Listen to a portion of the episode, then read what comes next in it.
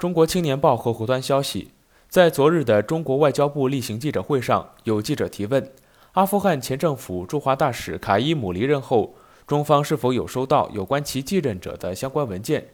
中方目前尚未承认塔利班政权是否允许塔利班政权派遣大使来华。